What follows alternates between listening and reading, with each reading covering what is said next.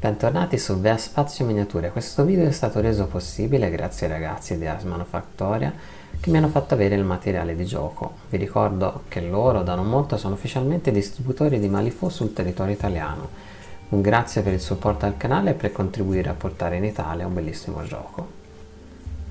Per chi non lo avesse fatto, vi ricordo l'importanza di iscriversi al canale e mettere mi piace al video. Non costa niente ed aiuta il canale a portare sempre nuovi contenuti. Se non avete visto il video precedente vi invito a farlo, vi lascio il link in descrizione. Abbiamo visto cosa è successo a Malifaux e sulla Terra fino al tempo dell'apertura della breccia.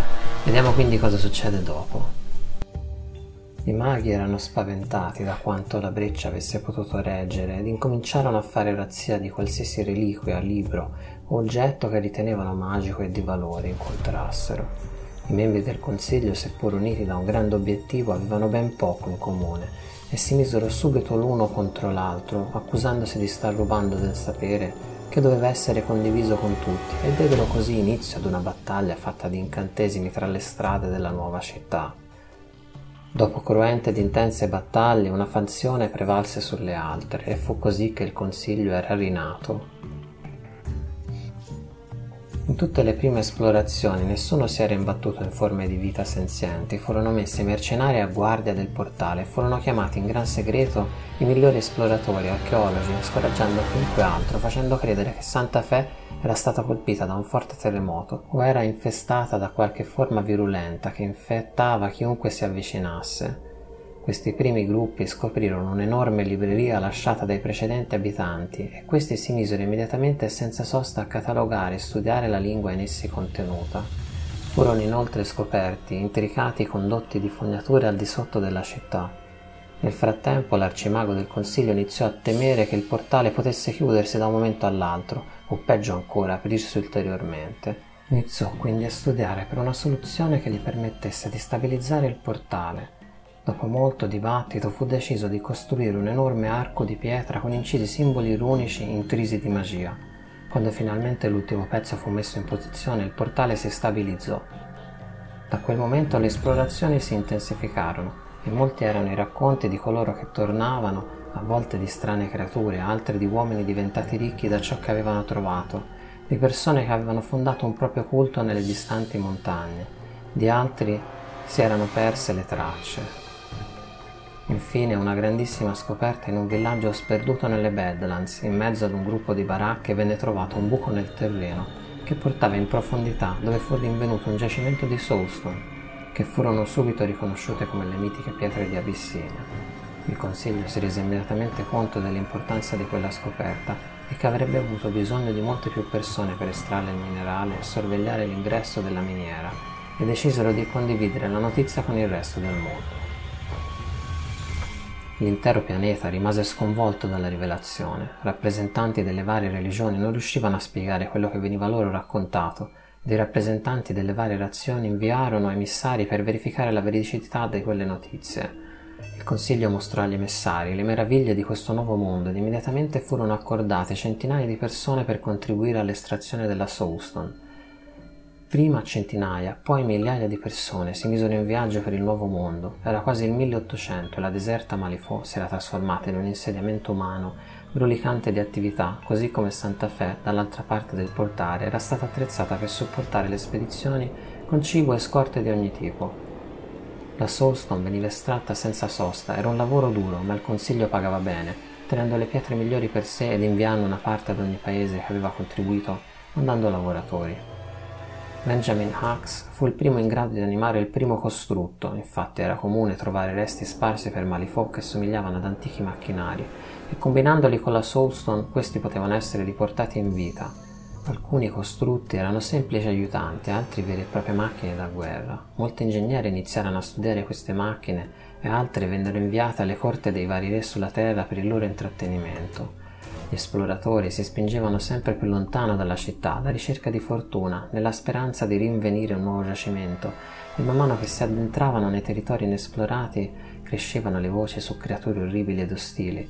All'inizio molti ridevano di questa storia, ma crebbero al punto che il consiglio fu costretto a riconoscere che Malifaux non era inabitata e che i nativi non erano amichevoli. Fu quindi preso in prestito un termine dal passato per descrivere questi abitanti originali di Malifaux, furono chiamati i Mainati, Neverborn.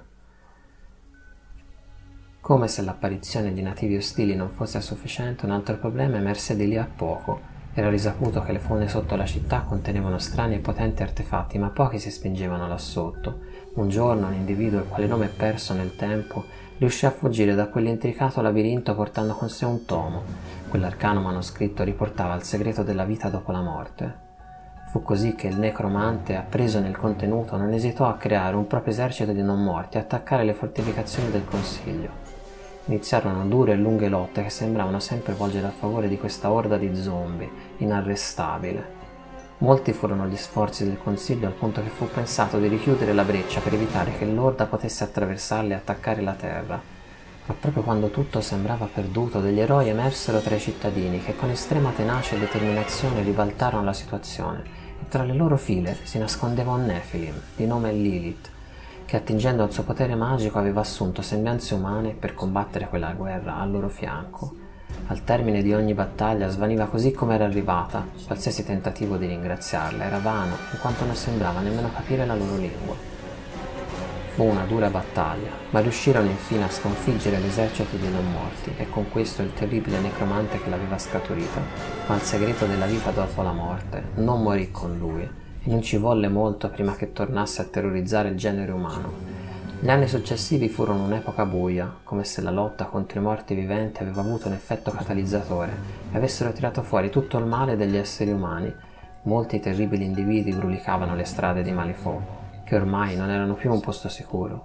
Ma per fortuna, a contrapporsi a questi malvagi, emersero delle forti personalità, degli eroi, che spinti dalla loro motivazione, ma anche a protezione degli altri, combattevano per opporsi. Le loro gesta continuarono ad ispirare altri eroi anche dopo la morte. Tra questi fece la comparsa anche Kenshiro.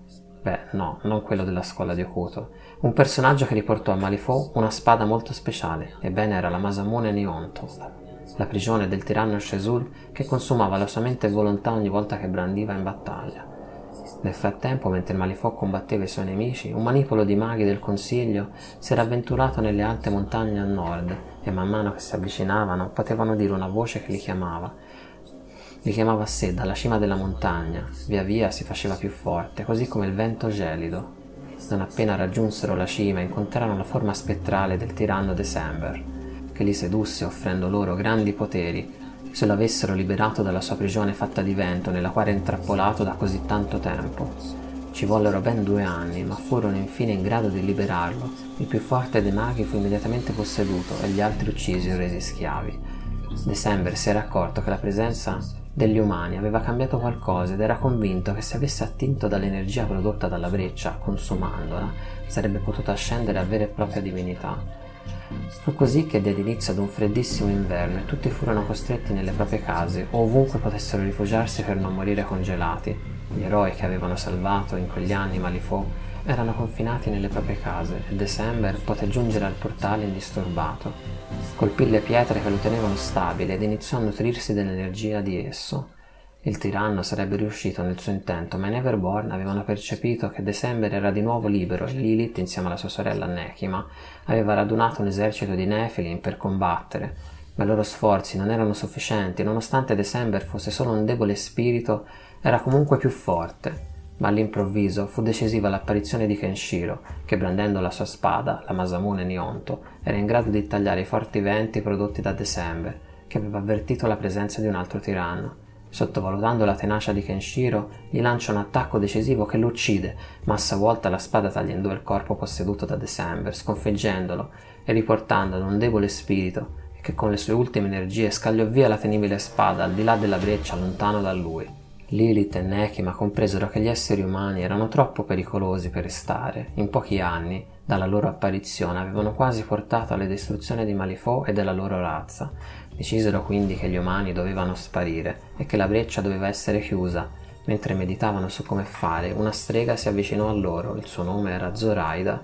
Essa prometteva di chiudere il portale se loro avessero acconsentito ai suoi termini.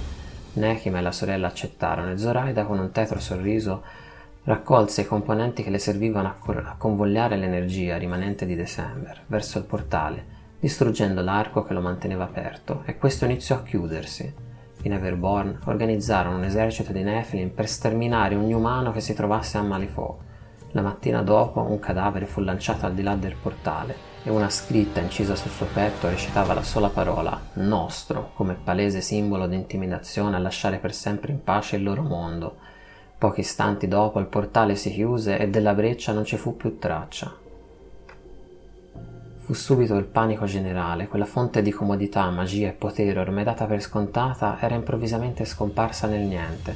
Non ci volle molto prima che le varie nazioni ordinassero di cessare qualsiasi utilizzo non considerato indispensabile della magica pietra e incominciarono ad accaparrarsi qualsiasi frammento rimasto a giro.